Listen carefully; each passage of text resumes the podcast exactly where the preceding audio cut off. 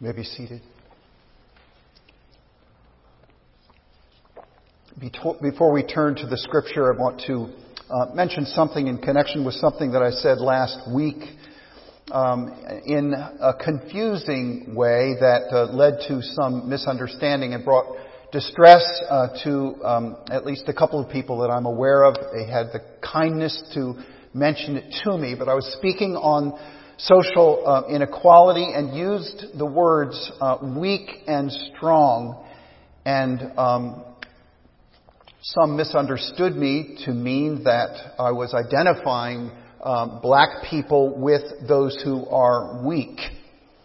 Um, I do not believe that, and that is not what I meant to convey. Um, I uh, can understand, however, how it was taken that way, and I do apologize for those words too easily misunderstood.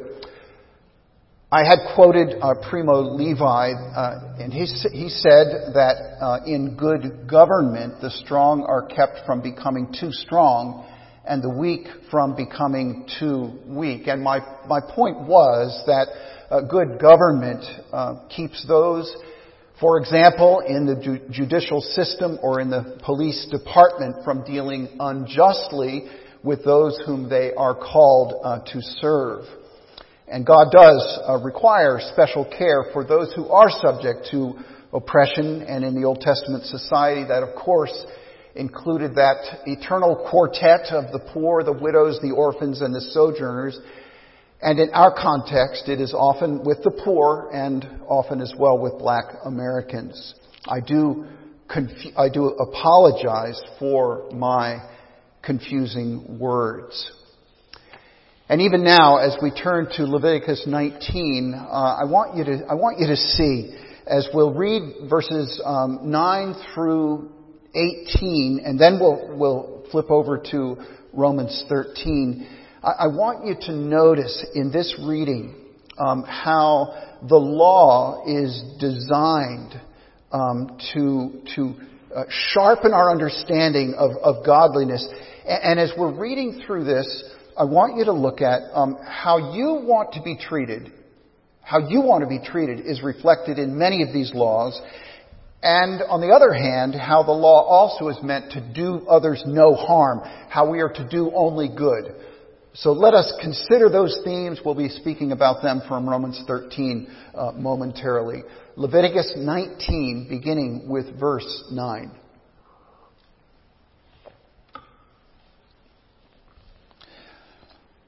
When you reap the harvest of your land, you shall not reap your field right up to its edge, neither shall you gather the gleanings after your harvest. And you shall not strip your vineyard bare, uh, neither shall you gather the fallen grapes of your vineyard. You shall leave them for the poor and for the sojourner. I am the Lord your God. You shall not steal. You shall not deal falsely. You shall not lie to one another. You shall not swear by my name falsely and so profane the name of your God. I am the Lord. You shall not oppress your neighbor to rob him. The wages of a hired servant shall not remain with you all night until the morning. You shall not curse the deaf or put a stumbling block before the blind, but you shall fear your God. I am the Lord. You shall do no injustice in court. You shall not be partial to the poor or defer to the great but in righteousness you will judge, you judge your neighbor, and you uh, shall not go around as a slanderer among your people. You shall not stand up against the life of your neighbor. I am the Lord. You shall not hate your brother in your heart, but you shall reason frankly with your neighbor, lest you incur sin because of him. You shall not take vengeance or bear a grudge against the sons of your own people, but you shall love your neighbor as yourself. I am the Lord. You shall love your neighbor as yourself. And we will see that again in Romans 13. Let us turn to uh, the 13th chapter of Romans, and I'll be picking up at verse 8, and we'll just be reading three verses um, this morning. Romans chapter 13, verses 8, 9, and 10 from the New Testament. Owe no one anything except to love each other, for the one who loves another has fulfilled the law. The commandments, you shall not commit adultery, you shall not murder, you shall not steal, you shall not covet, and any other commandment are summed up in this word, you shall love your neighbor as yourself. Love does no wrong to a neighbor. Therefore, love is the fulfilling of the law. May God strengthen us through the ministry of His Word uh, this morning. I am sure that uh, each of us wants uh, to be in a, a loving relationship with others. Perhaps you enjoy that now on many fronts. Uh, sometimes um, love is easy. Sometimes it flows with a mutual enjoyment that makes life grand. Other times, uh, love is about the hardest thing that we are called to do.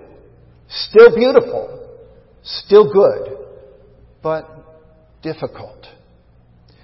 In pop culture, uh, seems like forever. uh, there, there has been um, much, much written and sung about love. Uh, we think of the Beatles song, which I remember singing along with it uh, when it came out back in the in the 60s. All you need is love.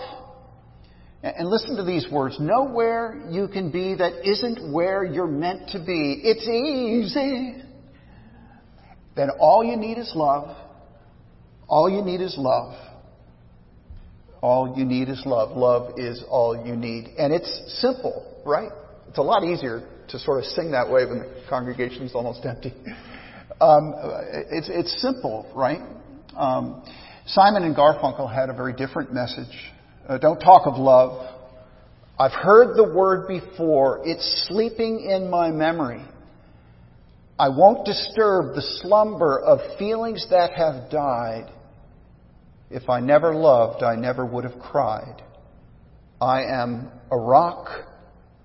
I am an island, and a rock feels no pain. An island never cries. Given up on love, blocks it out, will purpose to live without it. The scripture has a, a, rich and beautiful way to talk about love in multiple ways. today we want to think about the relationship between the law of God and our loving obedience. The law and love. And in fact, if you remove love, a commitment to live out a life of love, if you remove love from law, you actually lose the law itself. It is dutiful, but it has none of the glory of first uh, of, um, of Psalm 119, where we run in obedience to God's command because He has enlarged our heart and we are excited about God and His law, His purposes for us. If you remove love from law, you lose the law itself. On the other hand, if you remove the law from love, you lose love life becomes slippery and dangerous and harmful. But law and love are linked together and pray the Holy Spirit in our lives, in your walking this out, that you would have law and love linked together inextricably, tightly bound together. Now our passage opens in verse uh, 8 with something that might seem a little daunting and even overwhelming as we read it. Look at verse 8 with me. Owe no one anything except to love each other. You have one debt to love each every. Uh, now, now this uh, passage has often been used as a proof text for our wise use of money.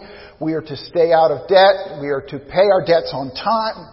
And we are to uh, pay our taxes and re- we are uh, to return anything that we would borrow from another person. If we've got a, a hammer, a screwdriver, or a lawnmower sitting in our garage, maybe you're even getting a little, maybe you're remembering that right now. You need to return that to your neighbor.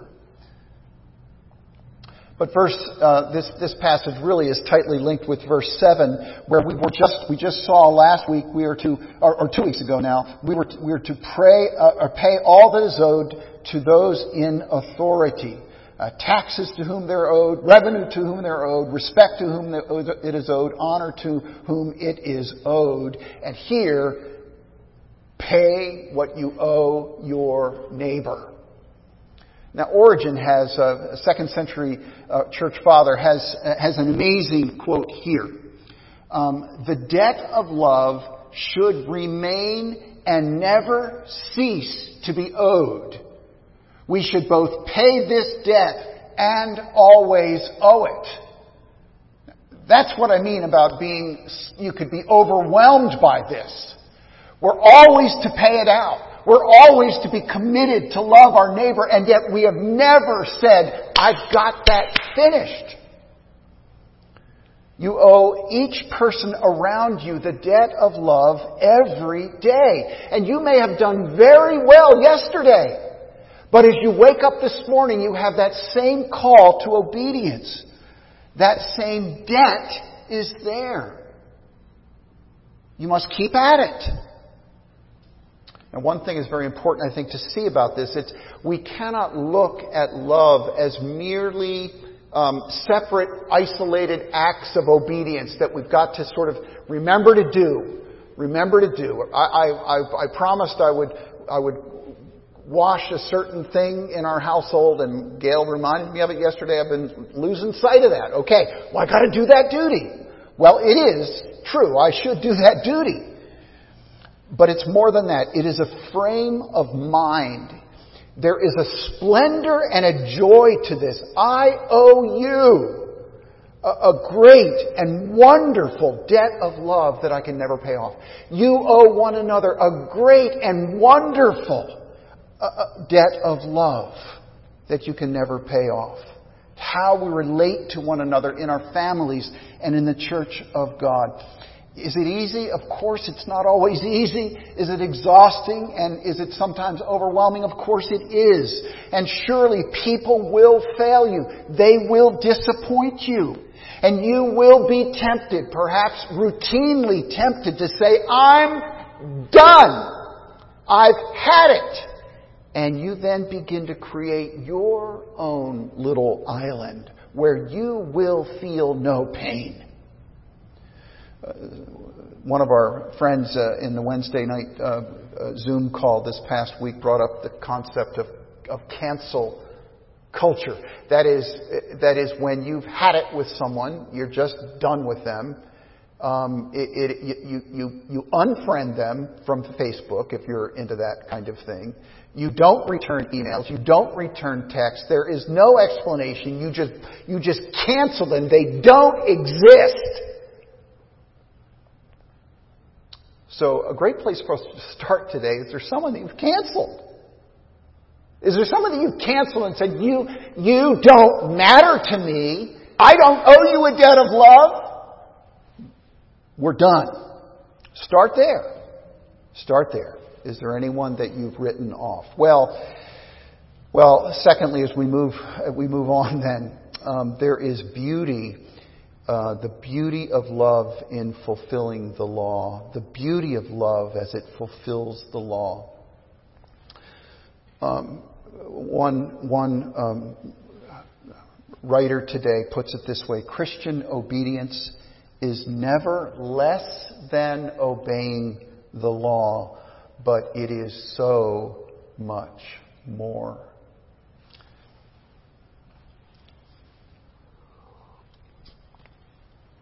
Christian obedience is never less than obeying the law, but it is so much more.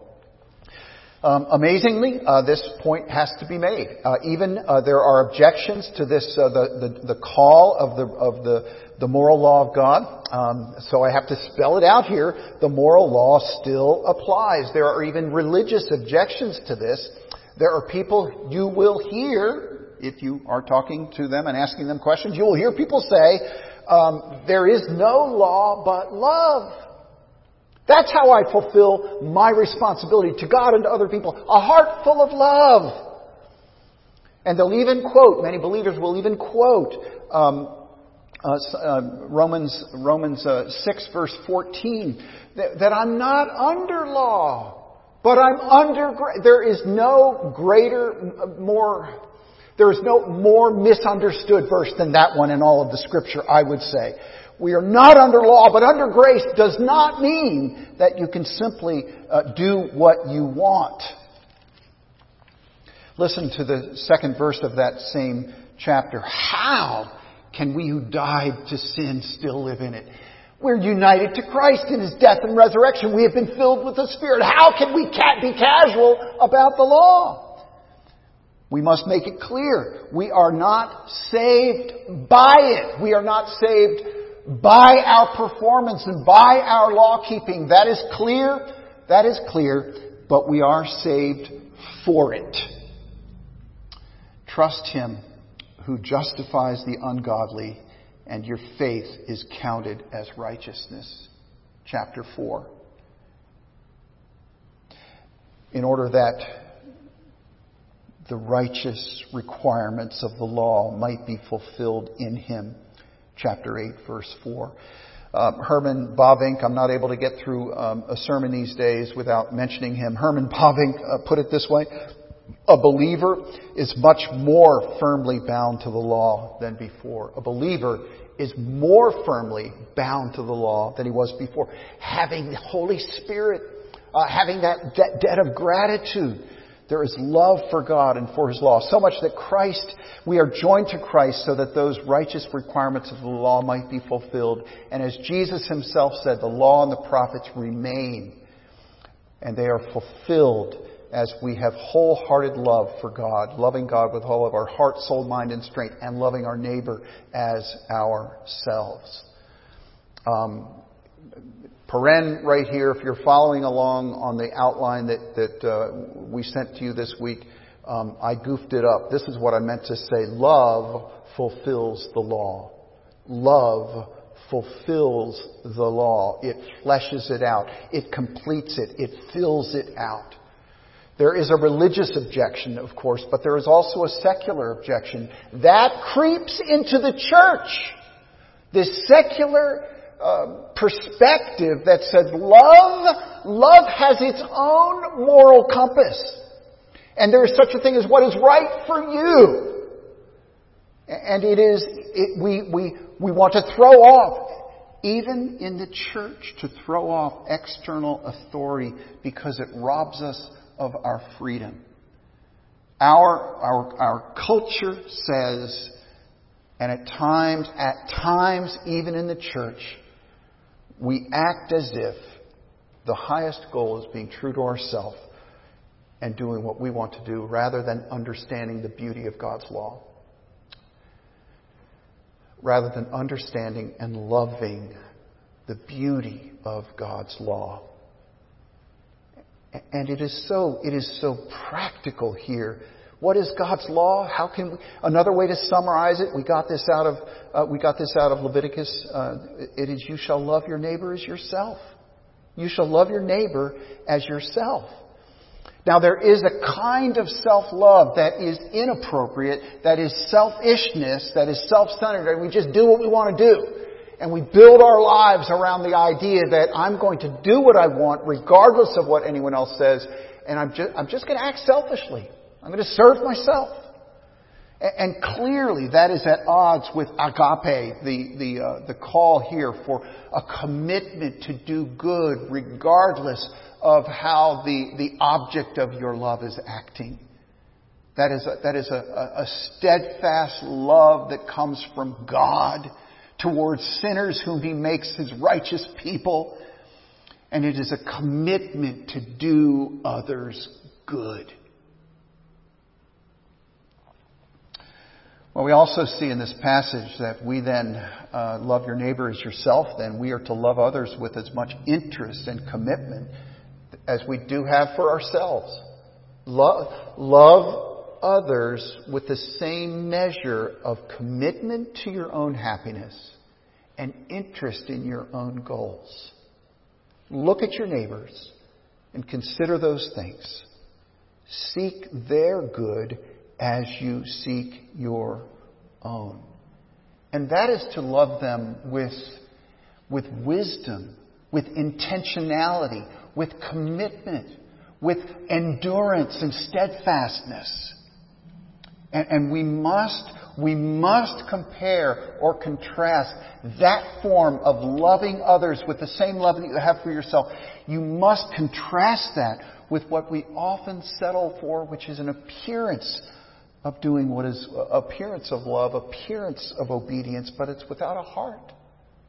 It's without, without a heart going through the motions. Well, the second table of the law, and Paul doesn't mention all of them here. He doesn't mention parents or children to honor their parents. Kids, you're not getting an out here, okay? He says, if there be any other laws, include them too. And so he certainly, certainly intends for that as well. But the second uh, table of the law shows how you are to seek the good of others.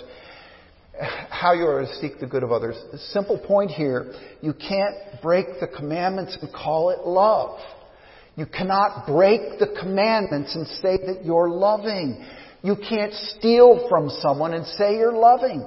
You can't murder and say you're loving. You can't even covet and say you're loving. Because covet in the, the Forbidding coveting includes, uh, includes being glad for the other's success.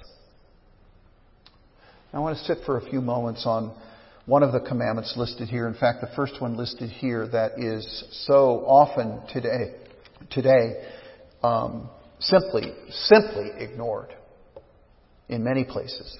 Simply ignored.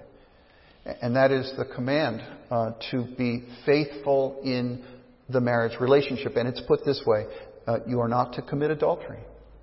You instead are to be faithful. To commit adultery is not to love.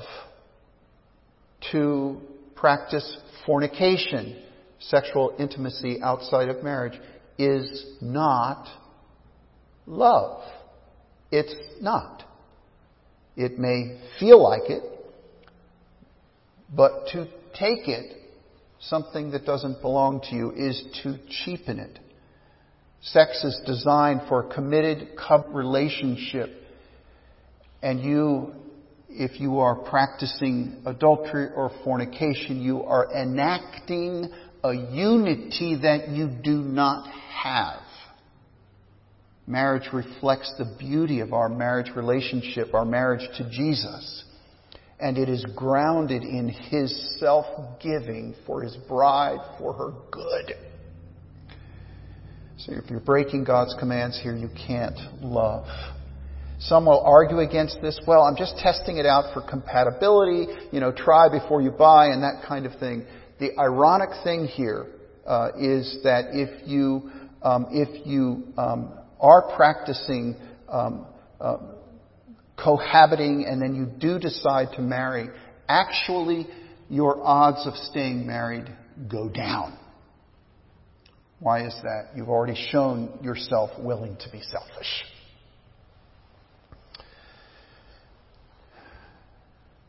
Remember this, though, that God brings restoring grace to his worst messes, as he has in my life. He brings restoring grace to the worst messes. Where sin abounds, grace abounds all the more. What a merciful God you have. Come to Him. Well, verse 10 uh, goes on to uh, talk about, uh, well, let me read it. Uh, love does no wrong to a neighbor, neither Therefore, love is the fulfilling of the law. Uh, love provides, stay with me here, um, love provides both explosion and direction Um, love provides both explosion and then the law provides the direction of, of your life. And, and, I want you to think about love being uh, like, um, like a gun that requires both an explosion and a barrel. I, imagine with me here that you have a gun that does not have a barrel and you've got a, a bullet in the chamber and you fire the gun and, and you've got explosion, boom, and your face is now black and maybe eyes blown out. Uh, you can't um, fire this gun without an explosion. That's necessary, but without a bullet in there and without, or without a barrel there, you are in trouble. Well, regeneration is the explosion. Regeneration is the explosion of that gun. Regeneration is ignited by the love of God. Its source, the source of love, is in the person of God Himself, Father, Son, and Holy Spirit in perfect harmony for all time and essentially inviting us into the fellowship of the triune God of love. And it sees itself in our experience in the self-giving of Jesus who says, greater love has no one than this, that he lay down his life for his friends. And so the explosion, the energy, the source of power, for our love comes from the love of God in Himself and for us.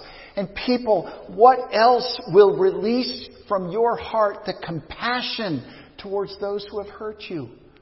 What else besides the love of God? Uh, how else can you give affection and warmth to someone who has slighted you and just ignored you and hurt you? What else can ignite love when you're dealing with someone who is difficult and combative and even annoying? What else than the ignition of God's love?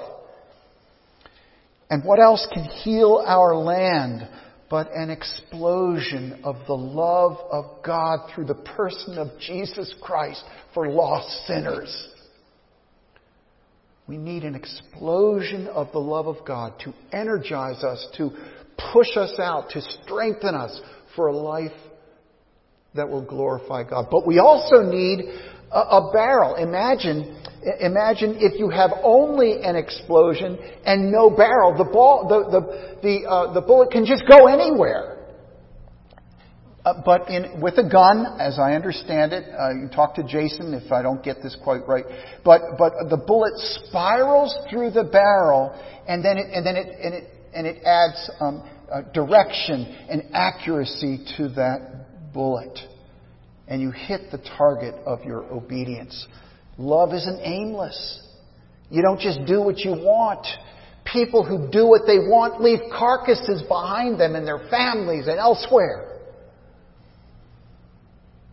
So we must ask ourselves do we have both the spark, the explosion of God's love, and also a commitment to follow obediently the law of God, which is also an expression of His love and is for our good.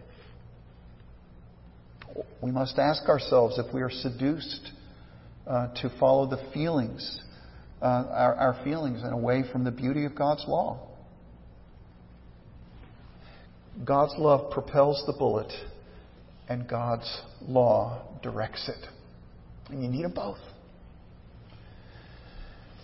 Love also adds then the motive uh, that we do them no harm, that we want to seek their good. We want to seek their good. We have an opportunity um, to pay the debt of love, even during this time of, of COVID um, downshifting of life. Um, there, there are many different um, ideas that people have with uh, with COVID. They're depending on what you're listening to, uh, what you're inclined to believe. You, there are there are so many different positions and viewpoints out there, and and it is way way too easy to be critical of people who don't share your viewpoint. And I'm not even going to get into that. I'm just saying it's way too easy to be critical of those who don't share your perspective. But here's the simple truth, my friends. The person is always more important than your views or mine. The person is always more impu- important. So you don't have to judge motives. You, are free from, uh, from assessing another person's scientific understanding of the process. Um, you, you certainly do not judge the biblical maturity of the people over on that side as being different from your own. When you are, when you are seeking to love others as you love yourself, those questions become absurd and harmful and destructive of the peace in the family and in the church. Don't go there. How can I love? First of all, do no harm. I'm, I'm very thankful for the decision uh, that the uh, session here came up with this past uh, past week, I think it was, um, to to handle the afternoon service. Uh, it was I kind of had the thought as we were talking about it, a bit of a Solomonic wisdom here um, that uh, enabled to provide for people who who um, have a greater sense of, of freedom um, and those who have a greater sense of needing to be more protective. Uh, different places to sit, and we have the opportunity to defer to the other. When we come in, we'll put our masks on because we love and we want to do no harm. We want to treat others as we would want to be treated in their shoes. So, so the bases are covered. I think it's beautiful. I think it's wonderful. We have the opportunity to love. Well, where are you today? Where are you today? Have you have you canceled anybody recently? Um, have you um, disregarded the beauty of God's law and just are doing what you want to do? Or are you tired, simply tired of, of living a life of th- needing to think about other people, and you feel like you're kind of at the end of yourself? What makes any of this work? Um, in our in our uh, quiet time, Bible time over these past this past week or so, we've been looking at Hebrews 12, and I come back a time and time and time again, um, looking to Jesus, the author and finisher of your faith, looking to Jesus. And I remember saying to Gail and Katie uh, the other day, just I need to do this every day. You're like me. You need to do this every day. Look unto Jesus. He is your he is your king, but he has also come to serve. Christ became a servant for us. Let's even put it more personally. Christ became a servant for you.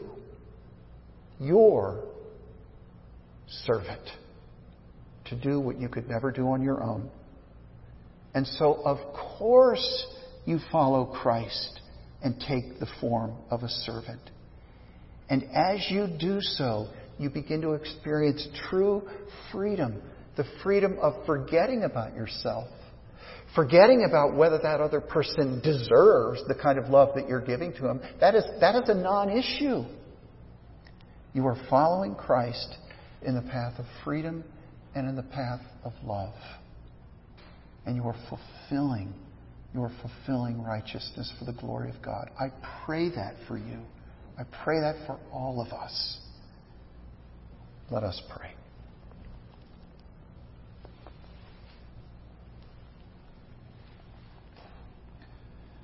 Lord Jesus, um, thank you for your word. Thank you for its truth. Thank you for its stability. Thank you that it searches out our hearts and our motives and leaves none of us unscathed. Oh, but how we praise you for the mercy that you provide, for the blood that flows from your side. So that we might find and be assured of a powerful forgiveness that enables a powerful servant like love. Father, if there's anyone uh, who's been listening to this today or will in days to come, we pray, God, that you would work a mighty salvation.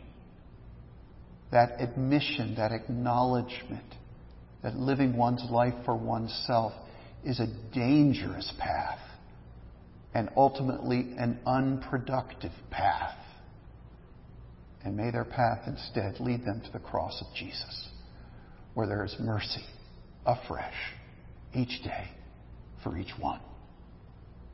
In the name of Christ we pray.